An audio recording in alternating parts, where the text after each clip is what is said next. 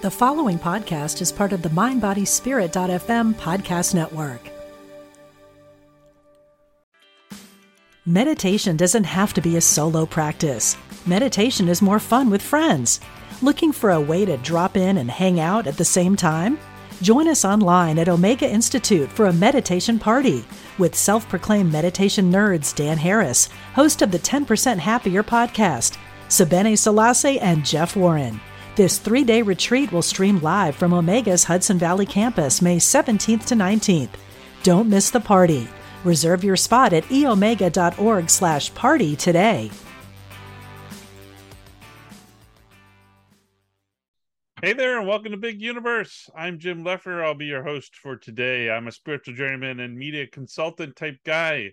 And today is a very special episode. You know, back in the 80s, when 90s, when they used to say on a very special episode. Well, we we get to uh, interview my awesome co-host Sarah Bowen about her new book. Hi, Sarah. You ready for a grueling interview today? Oh, I am. I feel like it's a crossover. Like, remember that in the 90s? We went from the very special episode to the crossover where someone would show up on the wrong show. well, suffice it to say, for now, we'll, we'll give Sarah's uh, full intro later. But Sarah's the author of Sacred Send Offs and Animal Chaplain's Advice for Surviving Animal Loss, Making Life Meaningful, and Healing the Planet. More to come on that. And joining us today to help out with the honors is another very special guest, Royce Christyn. Hi, Royce.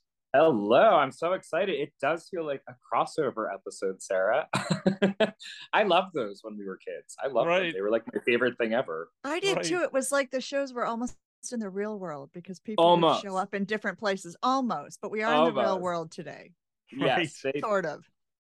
Royce is an actor, speaker, writer, and documentary film doc- director. He's appeared in numerous films and television shows. His bylines have appeared in national and, inter- and international publications. He's appeared on hundreds of radio and news shows across the globe and even has his own TV series in the UK. Royce is the author of the book scripting the life you want. It's so great to have you with us royce. I'm i'm i'm glad that you're going to be participating in this as i said before grueling interview of sarah. Um, to... oh i'm so excited. I'm so excited to be here. I am in love with her book. Actually it's really funny. My mom was visiting the the day that the mail literally came with her book and my mom went oh my god this is great and took it for like two days because she was so obsessed with the idea of what we're going to talk about. Uh, the book is, I mean, it's just incredible. So I finally got it after like two or three days of my mother hoarding the book because that's how amazing this book is, truly. So I'm very excited to be here and get to ask all the questions my mom had and all the ones that I have. Awesome. Awesome. Well, what's what are you up to, Royce? What's going on with you these days? Oh God, a lot. Uh, working on book two is finally in the editing process, and the Spanish language version of Scripting the Life You Want comes out October fourth from Inner Traditions via Simon and Schuster in 39 countries. So very excited bueno. about that. Nice. Bueno. That's wonderful. And it comes out in audiobook. I was super excited. They hired a someone who is very fluent in Spanish to do the audiobook version of Scripting the Life You Want in Spanish. So if you know someone, love someone, or you are a Spanish speaker and you want to see it and read it in Spanish or hear it, you can do it now. awesome. Awesome. So so we get two for the price of one today. We got both Sarah and Royce today. And uh I wondered, I know Sarah, because she's the interviewee today, did not have a quote for us today, but Royce, do you have a quote for us today? I do, and it's from an author named I'm gonna probably botch this, but Jean Louis de Bazzi. I, am sure I, I'm sure I screwed it up, but anyway, here's the quote. I just I actually read this uh, a few months ago doing research for the second book, and I just I loved it. Okay, here we go. The difference between revolution and evolution is that one happens to you and the other requires you to take the next step to accomplish the change in your reality. Evolution builds upon the past, but the change in your reality is transformative. And even the past looks different from your new perspective and place of understanding. Oh, wow, that's very Ooh. true. Yeah, I thought that was good. I just like the idea that a evolution and revolution, one happens to you and the other requires you to take action. I thought that was neat. That is very neat. That is very neat. Well, I have to uh, confess that I fell back on an oldie but a goodie. I thought it would be perfect for this one today and I think Sarah might even have it in the book. Um, the greatness of a nation and its moral progress can be judged by the way its animals are treated. Oh, you suck up. I'm just kidding. You're right. You're right. You're absolutely Please right. throw in the Gandhi quotes at us I now, got the Royce. We're Gandhi- whole other level. Gandhi, Gandhi, Gandhi, all the way. Uh, it's a great quote though, and it's true. It definitely is. It definitely is. All right. So right. fun. Let's jump into the interview. Sarah A. Bowen is an animal chaplain, award winning author, academic dean at One Spirit Interfaith Seminary, and columnist for Spirituality and Health magazine.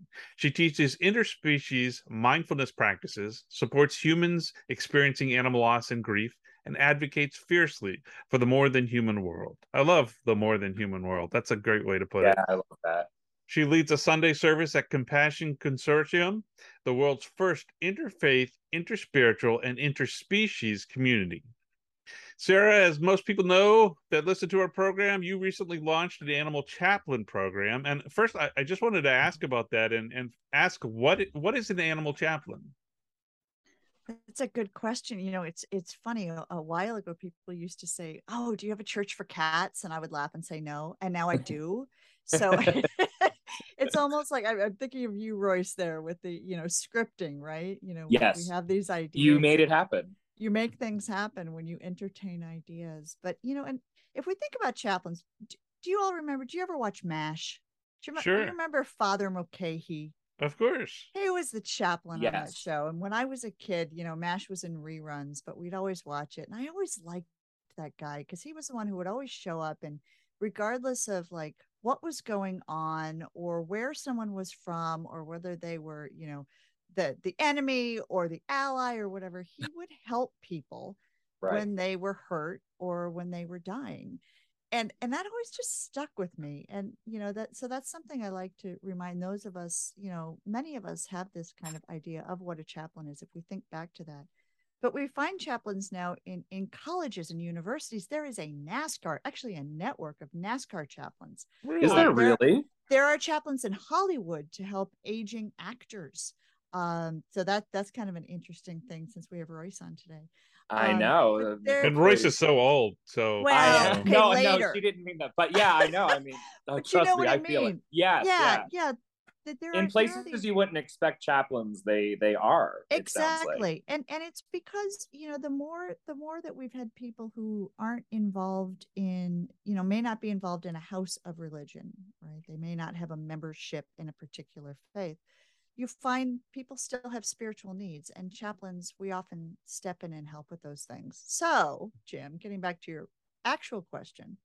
an animal chaplain does that not only for animals but also the people who are involved with animals so that can be, you know, the first thing that comes to mind, of course, is grief and loss from losing an animal you live with. But there's other things like how do we deal with, you know, problems that happen in a home between animals and humans? What do we do about welfare issues? And what do we do about extinction? And what do we do about these messy, messy places where humans and animals, where our needs overlap and are sometimes in conflict? And so chaplains help with all of those types of things. So let's define the word animal. Interspecies, obviously, we're talking about uh, animals and humans and and all the above. Um, what does the uh, define the word animals for me? What is an animal? That is such a messy question. And there have been so many academic treatises written on this. And I could totally nerd out on it. But so, you know, animal, like all words, is a word that that humans created. Mm-hmm. And and it's a word that goes back, you know, if we look back in sacred texts and in, in scientific literature, it's interesting. For a long time we were creatures. And the word creatures was used, and that included you know goats and humans we were all creatures but then somewhere along the line when we all started thinking we were so smart and we were going to make these taxonomic charts of who was who and you know who was better than who and who was related to who th- this term animal comes around and humans technically are animals if we look at those charts but we usually use the word animals to mean something different than human. That more than human word that you guys picked up on i love i have to i have to say you know that's that's david abram Uh, but we have all these different ways of talking about. Usually, when we mean animal, we mean a being that's not human, and we can use that in a positive way, and we can also use it in a really negative way, and that has happened in a lot of the conversations about race, a lot of conversations about nationalities and ethnicities and uh, gender, where to be animal is somehow to be violent or to be vicious and so it's a loaded loaded question and there's a lot of ways a lot of ways to answer it. For I, I just want to jump in with a quick question kind of a, yeah. a, a, a tack on to that. Um, i think a lot of people listening probably hear animal and think pet but what you do covers more than just pets. Can you just kind of like differentiate between pet and animals since we're down this sort of uh linguistic I, I, can't even think the right word but you know what i mean since we're down yeah, this, this like right linguistic now. quandary slippery slope yes yeah so semantics word, that's what i was thinking there you of, go, sort of semantics. semantics trail yes so the word pet comes from over in europe when you know people used to have a, a what we unfortunately call livestock. Think about that word for a second. Yeah. Oh, but had had animals they were living with, and then they just kind of fell in love with one or wanted to care for one, or one became special, and so they called it my pet. Aww. Now you'll hear people say that about humans too, right? When you're in the UK. Oh yeah. Say, oh my pet, oh my pet. I so pet, pet, just meant it meant favored. It meant favored. It meant special. And we've used it now that we've domesticated millions and millions, if not billions, of cats and dogs and other other animals. We started to, you know, call them pets as a category. There's been a movement in the past, oh, since about the 70s and the 80s, as the animal liberation and the animal rights folks and people who were concerned about what they saw in agribusiness and, you know, just really nasty suffering started to happen started to say that word pet is not a great word hmm. and started to suggest we say animal companion. So you'll hear that, or you'll hear companion animal. It's a little bit of a mouthful. Um, so I like pet, it. Yeah, it and it's kind of interesting. I had a conversation with someone the other day. They said that we should say animal companion instead of companion animal because it puts animal first. Hmm. And I thought, eh, okay, fair enough. So I think that all these lexical questions that we have are really about the value that we're assigning to different beings. It's the same thing with the words that we use for different types of people. Uh, so pet, I'm going to use them interchangeably just because we know them. I don't mean right. anything derogatory, folks. If I if I say pet, I understand how loaded that term is. I um, love I love the idea of animal companion. I think that's a wonderful way, way to put it. That that makes a lot of sense to me because I mean, they are companions to us. I mean, there's it's um I don't like the separation necessarily, but I hear what you're saying. Um, do you guys have animal companions these days? I I have a sweet dog and a rambunctious, cat. My cat plays fetch. My dog does not. I was gonna say I I I Sally, my husband and I we have uh we have cats and one of we just call them our family, Sarah. Like our, our one cat uh, Bally, she passed away a few years ago. And uh, this kind of dovetails into another question quickly, but um, you know, I got her when I was 16 years old and I first moved to LA and had my first apartment. And, you know, I met Sally, God, seven years after that. And she fell in love with him and adopted him, is what we always say. And he was never a cat person, if there is such a thing before that. And then completely she shifted his world and she was uh, the smartest cat. She also played fetch. Uh, jim i know exactly what you mean. Um, and you know she just was like our kid you know? And i know there's a stereotype of, of gay people having pets as kids and you know but really i mean she was like a family member more than a child. Uh, if anything she's smarter than both of us and when she passed it was harder than some family members sarah and i think that's why your book i mean just the the, the title i think is is genius and also really important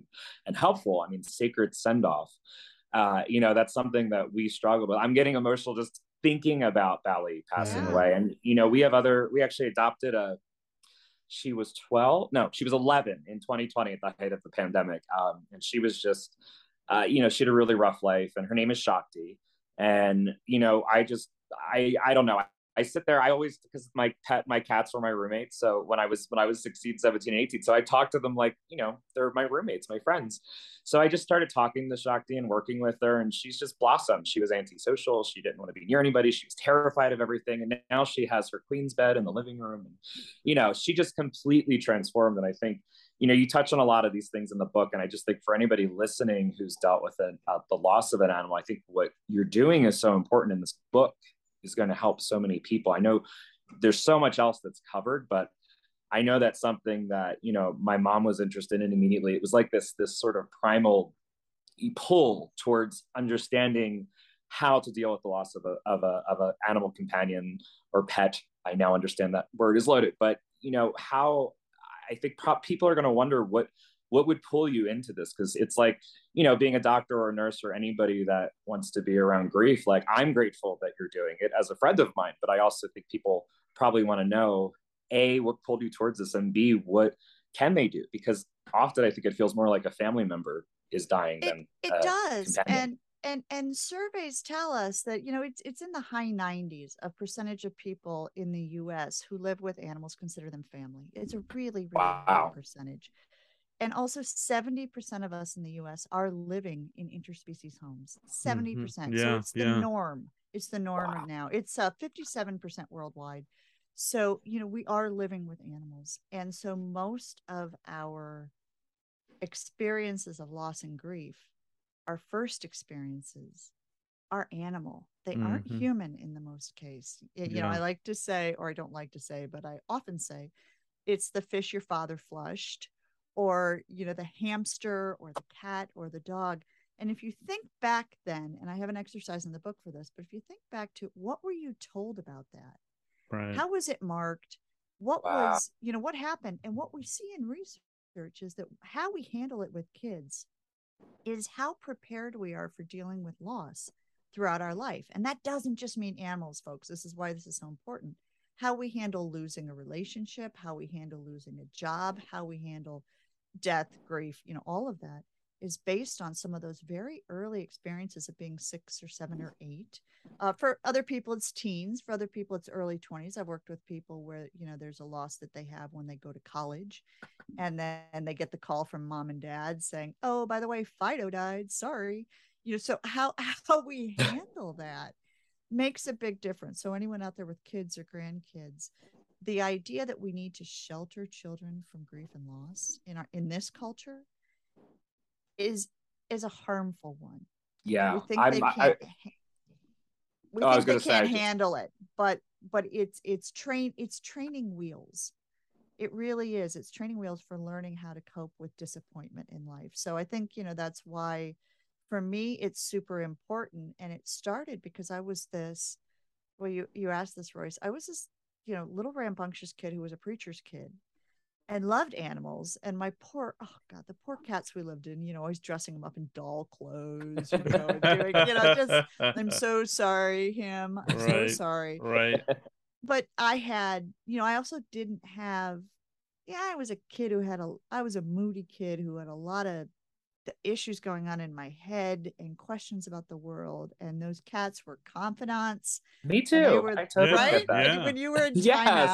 When you were set to oh, timeout, yeah. you're like, can I just get the cat in my bedroom before they shut the exactly. door? Exactly. I had a cat that used to yell and tell on me when I was two and three if I'd sneak. I, my room was upstairs, and if I'd sneak out of the room and it was past their bedtime, good girl, because my, my my parents would yell at her for climbing the curtains, and then I would cry at two years old, and they go, no, no, she's a good girl, so she, good girl ended up being her name. But yeah, she was the one I wanted in my room. But yeah, go on. I love the story. You, I totally relate. I was a moody kid who just the animals were my friends. Animals, I mean, there's nothing you know, wrong with that. They and they gave us some type of thing where they didn't talk back to us in some way or invalidate our experience. Now, yeah. how much of they know of what we were talking to them? I don't know. I you know, I still don't know. And, and I, I, I, have, I have a friend. Uh, go ahead, Jim. I, no, I think my dog took notes. I'm pretty sure um, because notes? Yeah, yeah, because so this one's gonna need a therapist later. Exactly, oh, exactly. when I uh, when I uh, I I didn't have animals when I was a kid because my family was just not an animal household. But as I got older, um, and uh, you know, probably in my twenties, I I met this wonderful animal companion named Muffin, who was a dog and uh, she Muffin. yeah, another great name. Yes. Uh, she was the sweetest thing and so very smart. And the experience with her, she was a confidant for me. You know, um, she was some someone very precious to me. And uh, you know, like you were talking about Royce when when she passed, it was a very difficult time because she was such a part of my life, and uh, I'm I'm grateful for that. Grateful for that experience. We, go we through notice so that much.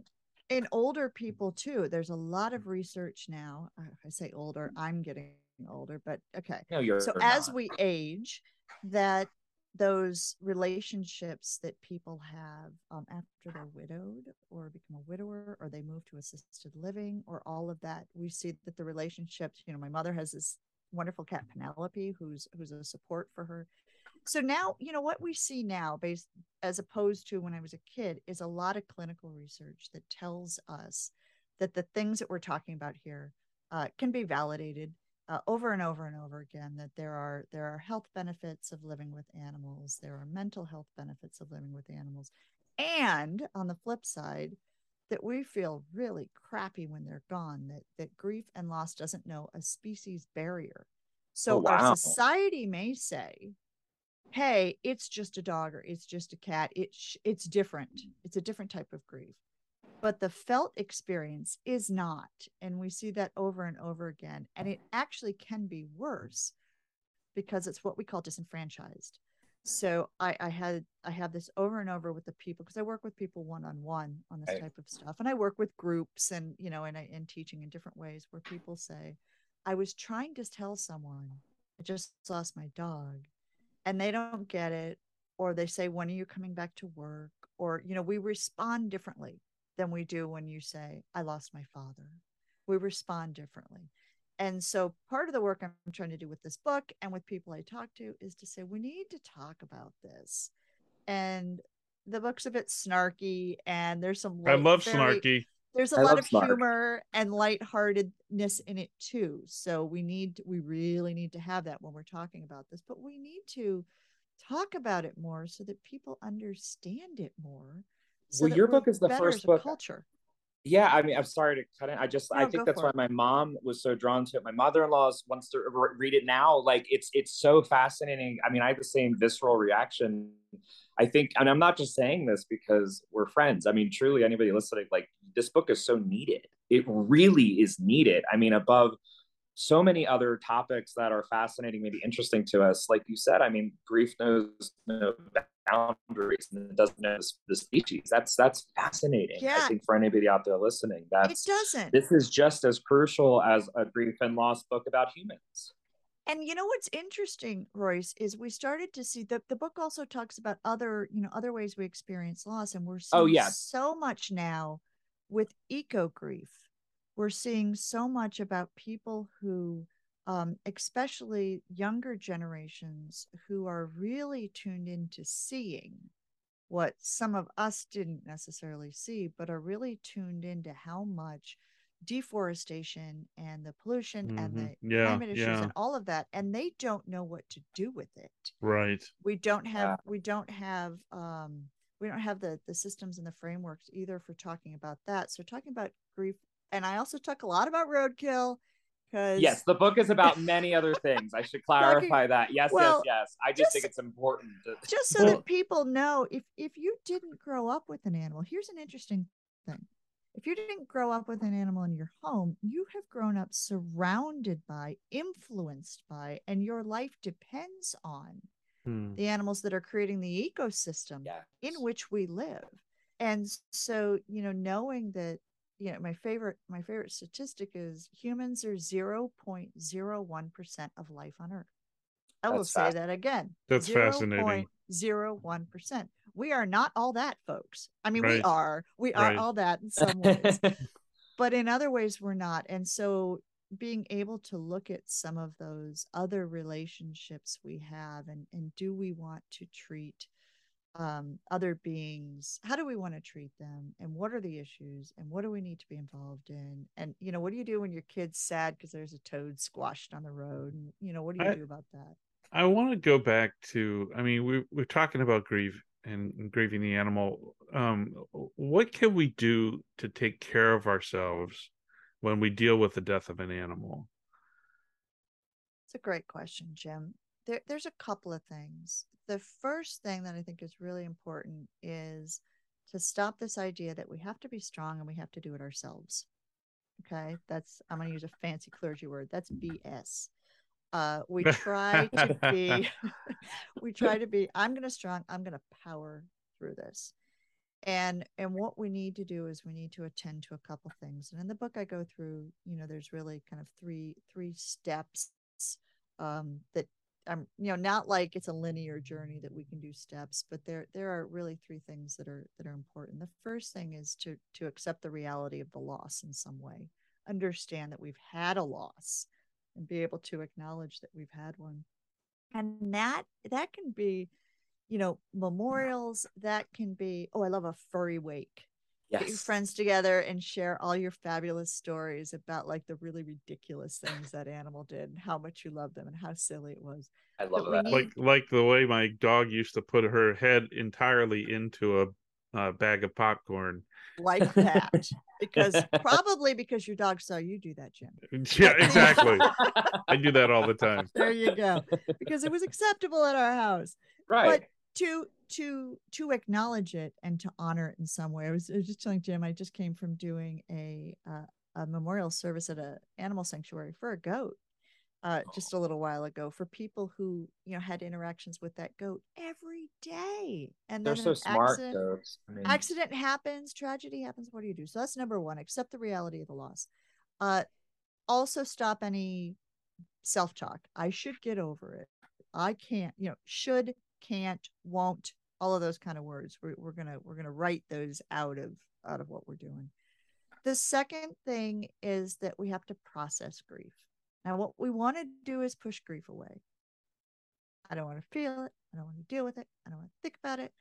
So I have a couple uh, exercises in there. And also, if you go to sacredsendoffs.com and click on meditations, I've got some meditations for working with grief laws free. Go grab them. Fantastic and just just process grief. Uh, there's not a time limit here on you know i need to be over it in two weeks that kind of thing.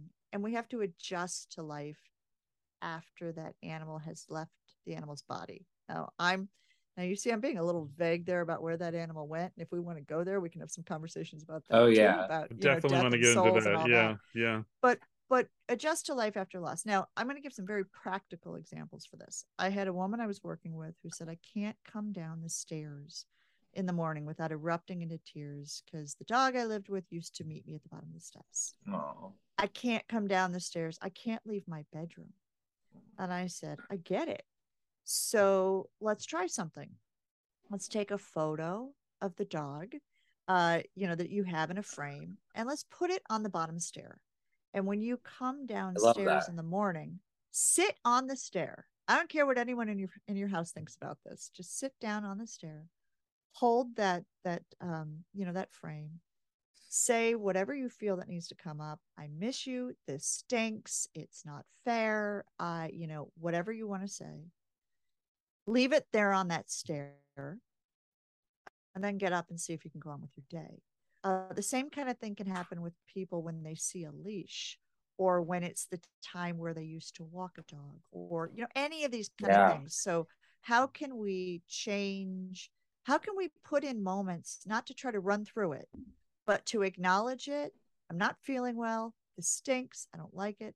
I'm going to move on with my day but i'm going to honor it first. And then the last thing that I recommend. I know I've given you a lot of information here, but it's it's really this is fantastic. This is great. Yeah. So helpful. Know, the last thing is is called enduring connections. So that's find the enduring connections. Now, what we know in grief and loss work now is that when people can find enduring connections, that we're healthier after loss, rather than when we there used to be this whole thing about getting closure and that is it, that's like a four letter word to me. I know it has more than four letters but the word closure is just i know it's so right? loaded. How do i uh, how do i get i get closure?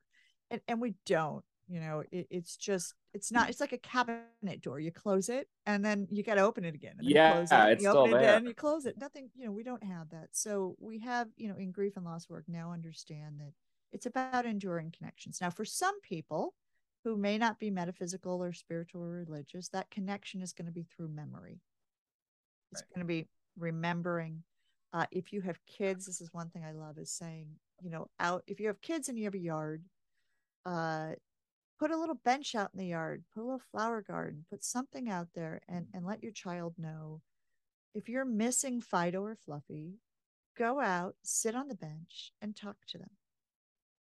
My mom did that with, with when I was little. we would always we had a little area, yeah, for our cats, and it was somewhere like somewhere to go. Yeah, that's wonderful. That's wonderful. Somewhere to go, somewhere to feel like you can say whatever you want. You can cry and not have someone get uncomfortable, or you know, give people a place for grief a, a place that you can you can go to talk um, for those of us who are spiritual or metaphysical or religious we might have some other ideas about what that connection looks like yeah that's, I, uh, that's what i wanted to ask there, about that yeah yeah i have um, i have so, a so, fascinating question of, related to Dr. Dina Grayson, my friend who's genius scientist and doctor, and she said something about animals that blew my mind. But I want to hear Jim's question, or do you want me to ask for? I don't know, Jim. How do you oh, go ahead. Go ahead. It's related to if they have so when uh, Dr. Dina Grayson, a lot of people listening probably know who she is, and she's brilliant uh, medical doctor, and she's created all sorts of medicines, and like, she's just a genius. She's beautiful and funny and brilliant, and she also is spiritual. And she came on to my show in England. She was on the first two episodes, and I asked her, Sarah. I said, uh, actually, we were having a conversation, and she brought up uh, visiting with the gorillas in Africa.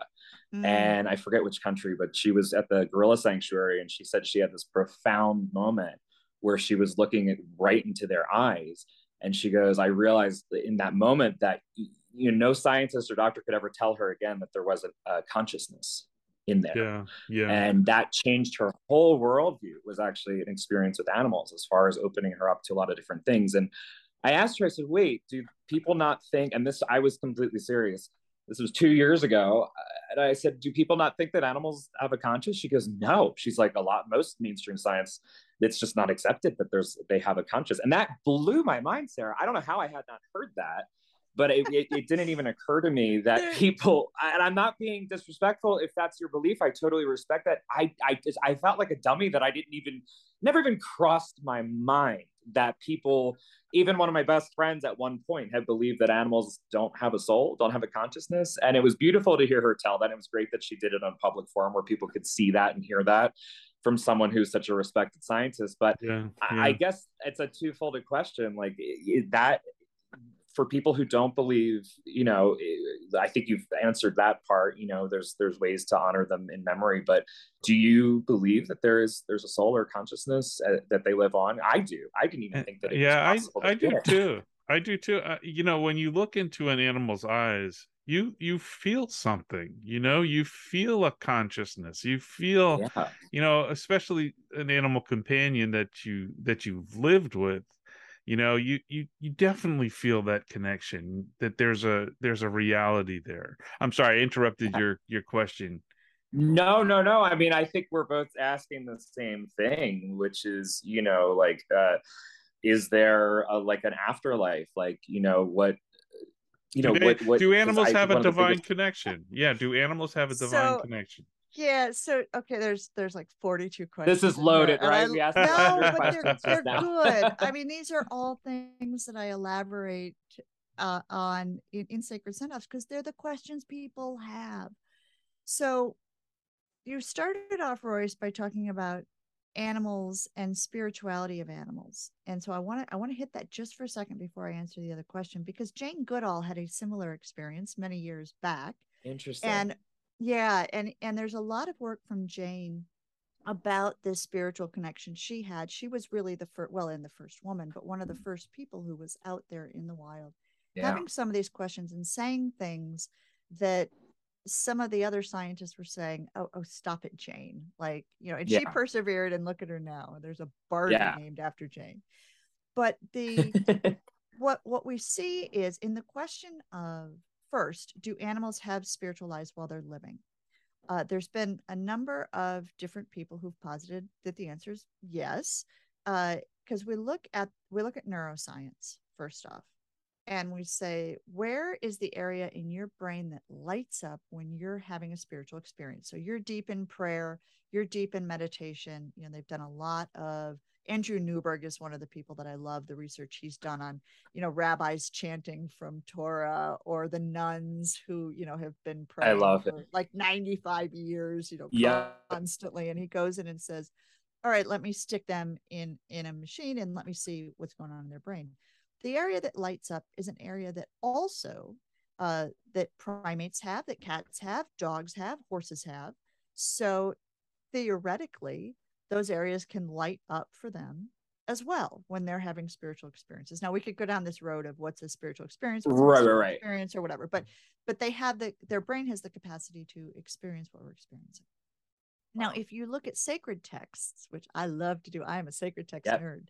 Me too. We go back. I was, you know, I was a six-year-old kid. Put me back in church again. You know that that that little kid who's at church because you know it's daddy's job. And every Sunday morning we stand up and sing, "Praise God from whom all blessings flow. Praise Him, all creatures Yep. here below." And I would I would be thinking like, "Oh, zebras and elephants and Yeah. cats and yes, all creatures have this relationship with God. And if we look, look back in the Abrahamic traditions, if we look back in the so called Eastern traditions, if we look back in all of the traditions, indigenous traditions, we find people talking about their connection with animals. Where it breaks down, and, and actually, we find people having a lot of questions about their relationships with the animal. Kosher laws, Hmm. halal, Right. all of these Right. are, are Yes, people yes. trying to wrestle with killability When is Mhm. it okay to kill Mhm.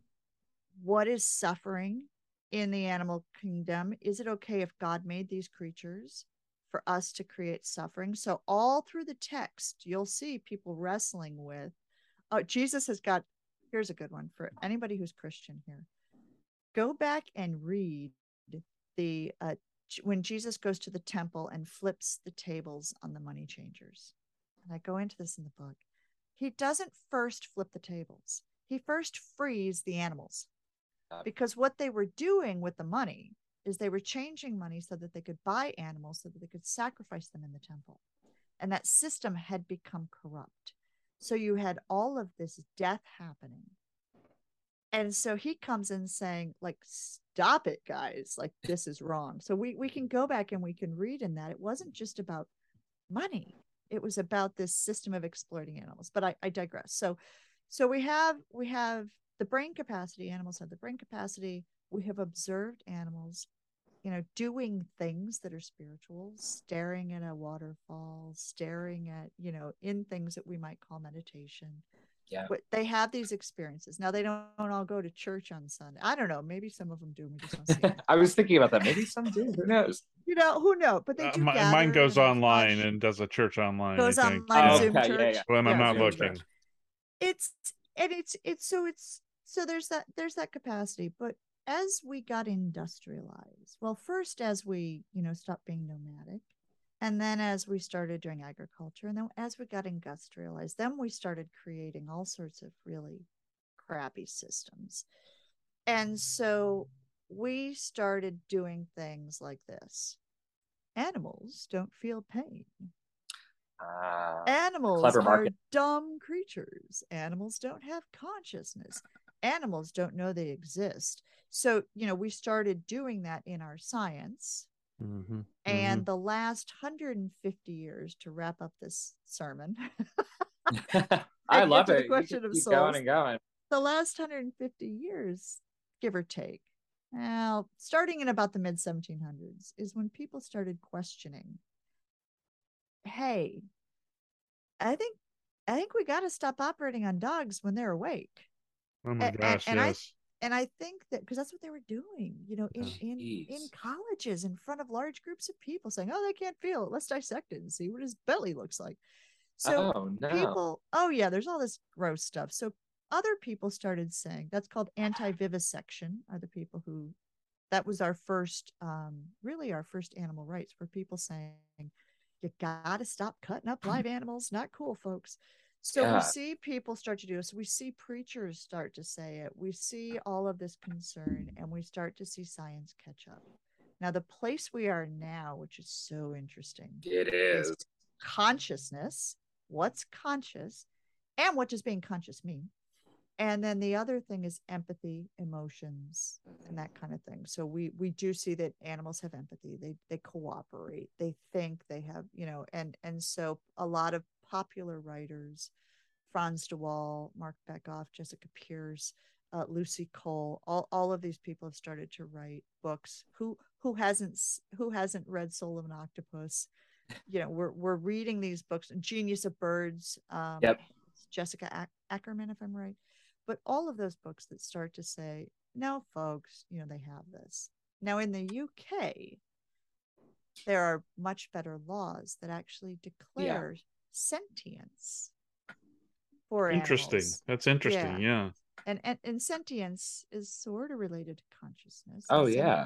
sentience says animals know what's going on folks and so we need to treat them wi- in ways that take into account that they know what's going on so that's kind of a brief like real you know whip through that but along that along that path there were things that happened where certain religious leaders said things like animals don't have souls. And we've been we've been trying to get ourselves roll that back you know Yeah. since then since then. So i'll answer it this way. Now eastern philosophies if we want to go into buddhism and hinduism zoroastrianism there's there's there's more favorable beliefs around animals for the most part but i will my here's where i end up is whatever humans have a great majority of other species have too so i don't know if i have this thing called a soul or where it is Right. but if I do, Deacon and Bubbaji, who are in my living room, they got it too. That's where I Yeah. I love that. yeah, That's a I love that perfect too. I love that too. Uh, you know, there are some philosophies, some religions say that you know animals don't go to any kind of afterlife or have any kind of experience like that. Do you think that we can be reu- reunited with our our beloved pets at another time? With That's a big question. Yeah, it's a big question. And with any question about animal communication or animal afterlives or the metaphysics of of what happens when we leave our bodies, you know, I have a pretty a pretty short answer that that doesn't tell you much, but here's my answer. I hold the possibility that all of that is possible because there's too many experiences that people have of being able to have communications or being able to um, have feelings or wh- whatever it is. I just don't think we don't. I think we don't know what we don't know. My um, I just want to say my cousin, uh, my first cousin. I only have like three cousins. I come from a super small family, so we were all very close. And her name was Pamela, and she had spina bifida, and she died actually on New Year's this year. Um, but Oh, she had to have many surgeries. Oh, it's okay. I mean, uh, she lived to be 45. I mean, which is you know, it's still heartbreaking. But she loved her animals, guys. Like, I mean, she really like her whole life. Like, her joy was her dogs and her cats and her birds and everything. But um, because of the spina bifida, she had to have many surgeries. And in the last five years, she actually died twice on the table um, and had a near death experience. And in both of them, she saw all of her pets, Sarah, like Oh, every right? animal she had right? ever had. Yeah. And that gave her all of this hope and kind of, you know, sort of a, a, feeling of okayness, if you will, that inevitably when she did pass away, that she would see her her pets. So Yeah. I know it's anecdotal, but It- well, I feel like someone out there might hear that. you that. know what it you know what it speaks to royce too is i think the reason we ask i think the reason we ask that question you know where do where do pets go or can we see them again comes from a couple of things. The first is that we don't want to be without them. So we Right. we we want to we we don't want to be without them and we we so that's that's one piece. I think the other piece is we want we have so much discomfort about what happens with death. We want to know they're okay. Yes. and so being able to you know this there's this story of the rainbow Bridge. That, that Yep. it was a poem. It was a poem that became very popular and it was very comforting to people. And and some people take it very literally, and other people think that you know it, it's more of a metaphor. But this idea that I hope they're okay. And so, uh, what I find fascinating about religion and why I teach at a seminary is we've come up with such beautiful possibilities for what Yeah. that might look like that there might be a heaven or there might be reincarnation or there might be um you know i, I guess i'm kind of adontic in my belief too of this you know you, you just kind of go back into the allness and then Right. you know something comes back out of the allness into you know other beings and there's this constant kind of shift of of energy into different Yeah. things so so i i have decided i have lost many animals uh, that I've had relationships with, and I, you know, I, I'm okay with whatever, wherever they are, if they're in their bodies or if they're in energy or whatever. I just want to know that they're not suffering, and that they're okay. And so I do feel like, um, I don't know, I'm not consistent, and I talk about this in the. I'm book. not either. I know. Yeah, we're the same this way. I, I have- yeah, I have a I'm not cat. either. I, I, I my childhood cat I think is with my dad. It- Right. You know, in in his in his body Yeah. form somewhere Yeah. in this place called heaven that has a living room and my dad's hanging out there doing sermons. I have an orange an orange cat that lived with us that I think is a squirrel now. I have another cat I think is still on walkabout. He's been on walkabout for like 20 years. Yep. I don't know. I'm So, not. gonna- I think there's all different sorts of levels. I- who knows what happens who after we die? But yeah, who knows? that's. but I, I, think, think, there. uh, All things can be true. Yeah. That, that you know, I'm inconsistent as well. yeah and there could and there could be multiplicities Right. of i you know i'm a science fiction head too which is how i you know got to love jim so much you know there Yeah. could be multiple you know realities of Well, look know, at Stephen cat- Hawking's last paper that was published posthumously. I mean, he yeah. finally went from saying there was no way there could be parallel realities to saying there's at least 12 other realities. Well, I mean, there that's you that's go. And that's I hope something. Fascinating. About right That's there. I hope fascinating. max the cat is in all 11 so I, Yeah. you know, and there may be people who feel firmly like i know the answer and i have the experience and they may be listening to this saying well i know and and if that is you i think that's fabulous uh because you know whatever whatever uh, insight or knowledge you might have is wonderful and i hope you're communicating it in the way that that you can what your experience is. And you know and and that may be one of the possibilities but i think that the important thing behind the question of do animals have souls? Where do animals go? Will i see my pet? is a reminder of damn we love them a lot Absolutely. Well, and we I don't miss them and so you know honoring that above all else that that there is this relationship it was meaningful to us i think is is the overarching all of the ideas of the stories absolutely, and I fervently, I truly believe that uh, I'm going to see my dog again. I really do. I really and do. its head's going to be in a bag of popcorn Probably. Yep. Probably. I hope so, Jim. I hope that that is true, and I hope that that that is something that that will will happen for you. I do, Do you- very much so. Do you think animals understand mortality? They understand when death is coming. Ooh, that's a that's great a question. great. So that's a really good question, and there is a lot of of interesting stuff in this in that area right now. And so we see. Let, let me start with this. We see different species doing grief rituals. Yes. Now everyone knows about the elephants who keep returning and returning and returning to the bones of their their predecessors. We also see phenomenal stuff in birds where they Oh, will yeah. even like collect little things and place them in the area.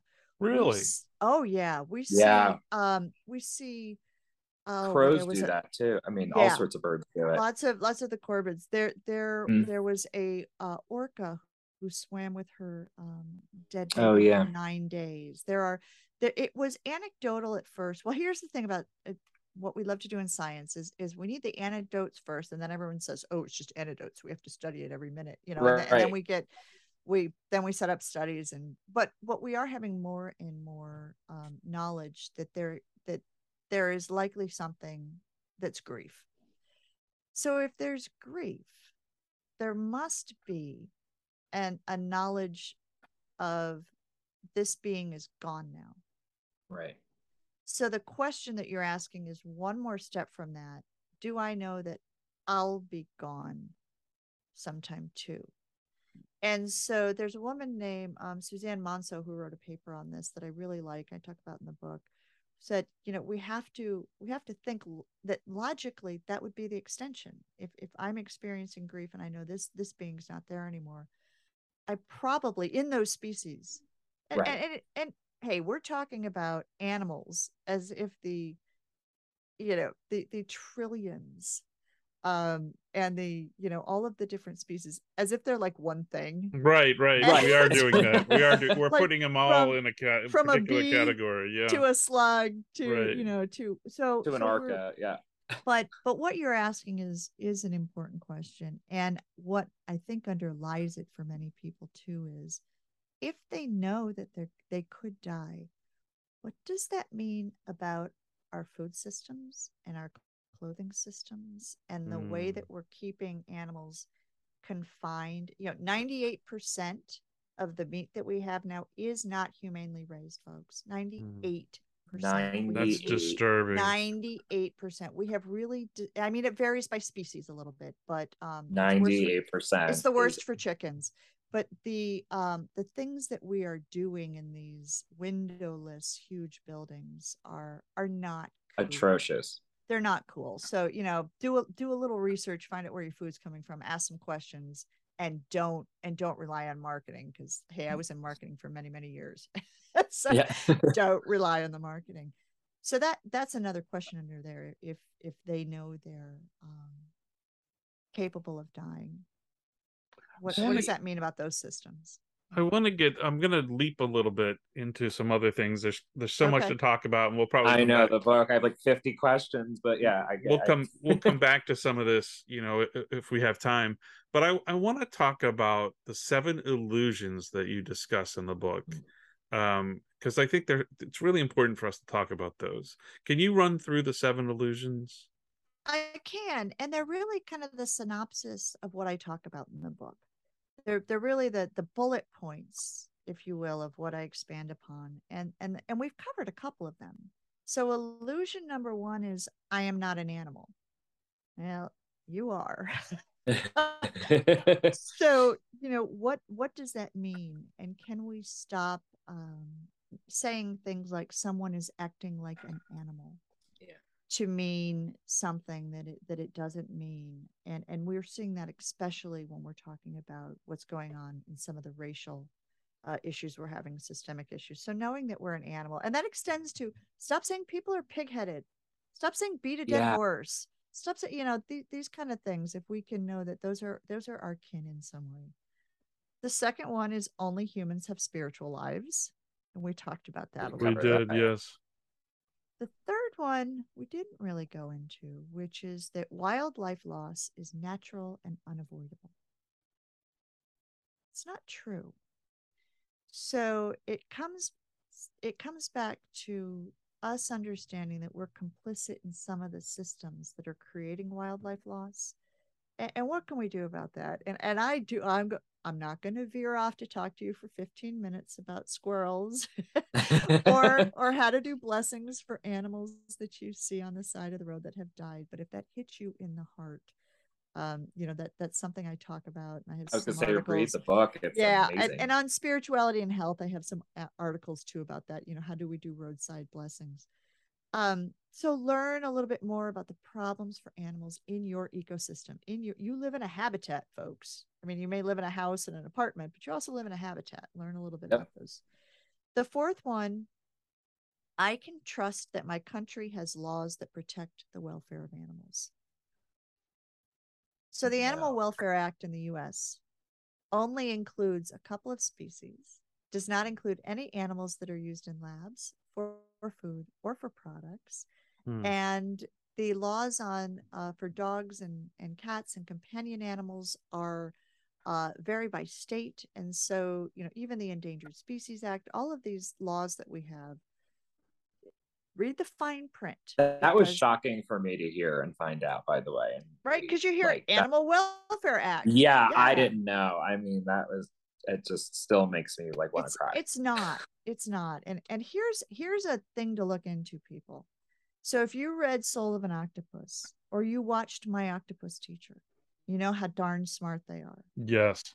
What Yeah. has happened is the first oct- commercial octopus octopus farm is about to be created where they're going to farm octopus What? in order to use them in horrible lab testing. Oh no.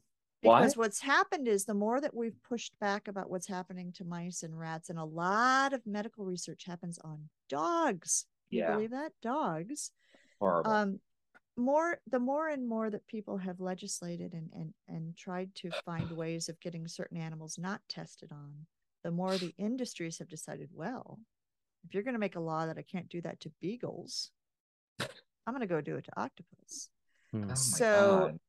That's so so those kind of things too and this doesn't have to be depressing and awful and horrible if you do it with other people and just dip a toe in just Yeah. dip a toe Mhm. in sign a few petitions do a little something something right um number five the food i buy is created humanely and sustainably probably isn't do Nope. your reading we already talked about that six people who disagree with me are my enemies That's Not true. important in everything. It's Everything. important in every everything. discourse, I feel like especially been my, right now. My Yeah. crusade for five years now is ta- trying to get people to understand that. Yeah, so I I do that talking about going to the farm that my grandfather had when I was a kid. And um and my experience of, you know, now being someone who who doesn't support certain things that are done on farms and having a conversation with the people who live there, a very open-hearted conversation about some of the things that are going on and trying to understand other people's viewpoints and trying to share mine in ways that are not blasting people on social media. We just have to Right. stop this. Ah, this just just okay. Don't let me go there. All right, number Oh seven. no, I, I know. Number seven. Oh, there's actually eight. Number seven is we live on Earth. People are like, what? That's true. All right. We are Earth. Yeah. Now let me let me let me expand on that a little bit. We are made from star stuff.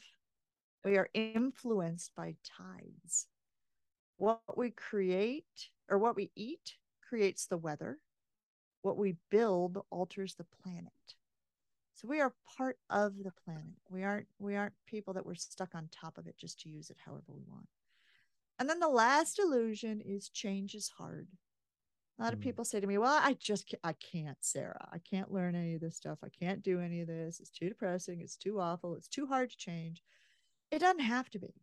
Mhm, No. We mhm. change small things as our awareness opens, just like we do in anything else. So find other people, listen to, oh, there's so many awesome podcasts now about Oh, yeah. animals and different things going on, and books and movies. Talk to other people about, hey, just like we're doing right now. Did you know? You know, did you- Exactly. Did you know about this? And might we want to get involved in helping change things? So sorry. Jesus Oh well, I really like. See, that tells me I'm being loquacious. So I Not at all. a long time, and I've so had sorry. the opportunity instead of answering, you know, asking the questions. Whenever we do this show, when whenever I do this with Jim, I don't get to talk unabashedly. So I do appreciate um, everyone's patience in this. Oh and no, you're. I mean, Absolutely. I'm Talk drawn about by my everything you're saying. I'm like, I just want you to talk forever. So no, I don't. I think that was just a case of someone not turning their phone off when they were supposed to. So sorry, Jim. you you, uh, you went to a place of consciousness with all this, and what interested me was the the case you you gave of pro-sociality in in uncaged rats and chocolate, which I thought was a really interesting idea. Can you talk a little bit about that? Oh yeah. There are so many fascinating studies when they they look at what yeah, okay, back again to, you know, animals are blah blah blah fill in the blank. Animals are animals are ruthless, animals don't care about others, humans are superior because we have empathy. What we find is that animals um various species have have all sorts of same capacity for the things that we do. And so they did this one study about um, with rats and again i'm gonna i'm gonna tell you how much I love the study, and I'm also going to tell you that I don't like that they did the study because the rats were in the cage. So I acknowledge Right, that right. tension. Right. Both things are true, right? Really interested in the in the results of what happened, and also not happy about why it was happening. But so they have these rats, and uh, and they take one one one rat is uncaged, and the other one is caged. And what they're really doing is giving the uncaged rat this this kind of test to see will he free the other one. And the way they try to make it really difficult is they put some chocolate out that the rat could also go for. So is the rat going to go for the chocolate or is the rat going to free the other rat? And what the rat does is frees the other rat, goes and gets the chocolate and shares it with him. Fascinating. Uh, it- Fascinating. that- which is which is good. There was another Blows my mind.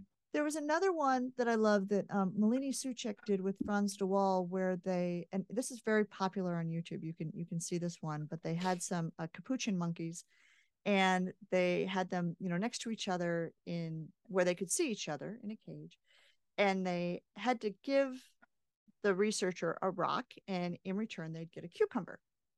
So you know, give a rock, get a cucumber. Give a rock, get a cucumber. Left monkey, or left capuchin, right capuchin, left capuchin, right capuchin. Then they give left capuchin or right capuchin a grape. Okay. Then when they go to give left capuchin a cucumber, she gets pissed off, throws the cucumber at at the researcher, and will not take cucumbers. Yep. Like that got that one's got a grape. I gave you the same thing. I Yeah. gave you my rock. Wow. So Not fair. so it's not fair so there's this understanding well that would be our you know human words and whether Right. that's the word they're using but but right so that's that kind of anthropomorphism and, and Right, that yeah, I know. is that not okay blah blah blah but Sorry. but but well i mean that's what we do that's how we we have to use our words for how they understand it they may use Right. the same words i don't know but they say like i i want the grape right. Yeah, I can see that. I can see that go on in my house where the cat's like, "No, you you gave Bub right. that box, but I want that box." Right. So that uh, again brings us back, Jim, to you know we are animals. Yeah. Yeah. I Yeah. I wondered if you could tell me what is an interspecies service like when you have these services? What's that like? So this was our attempt at having a gathering of people to get the same things that you get out of when you go to church or synagogue or the meditation center or wherever you go. Um, that we could get that, but we could get that in an interspecies way. So we gathered together. You know, we started in the pandemic, so we started on Zoom, and that's been great because people around the world can come. And we start by listening to instead of a hymn, we listen to a couple minutes of the More Than Human World. So it Love might be that. sea lions, it might be bees, it might be, you know, whoever it is. A couple minutes. That's beautiful. It is, and it's funny because people will be like, "Is that pigs?" I'm like, "No, that's sea lions." So there's also this kind of interesting of like, what are we listening to, and, and, and Right. And what we know? think we're hearing. what we think we're hearing and then i do i do a little sermon ish on one of these topics we've just been talking about for you know eight to ten minutes then we have a, a video song that features images from the more than human world we do an interspecies practice. So we've done qigong with goats we've chanted shalom with sheep we have done walking meditation with geese you know through through video and then re-experiencing cool. to teach people how to how to do this out in the world. We have a guest who comes from um oh we've had christians and jews and wiccans and course in miracles and you know whatever someone different every every month who comes and talks about their experience Hmm. we highlight things that people in our community are doing in terms of advocacy and then at the end we do blessings and prayers or a ritual i did kintsugi uh last last month which is that japanese practice of fixing a bowl with gold to Yeah, highlight- I love highlight that. cracks. I did it with a dog bowl um, for someone who had just lost a dog. So Oh, wow. that practice, or I'll do things with fire, or I'll do things with water, or some way of giving people a place to come and say, I just lost my dog. I'm upset about the geese that just got gassed in the park. You know, whatever whatever it is, to be able to um, to speak to our interspecies losses, and then we have we have coffee hour. uh, love it. afterwards so that you know we can meet each other we can talk if you're listening to this service and and you feel isolated on these topics you feel like you can't talk about them at your house of worship or with your friends. This is a place it's compassionconsortium.org uh, you, you can come and be with us and talk about these these topics without someone saying we're just talking about humans.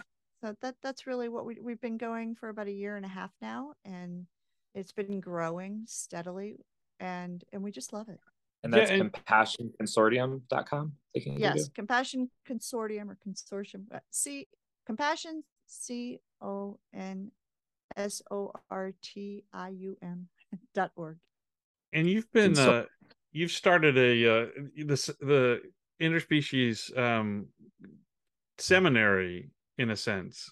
What is tell me about we that. That- did we that that's been uh, quite a success for you. It it is it is um it what's beautiful about it is it's showing how many people are interested in doing this work and how many people feel this work is necessary.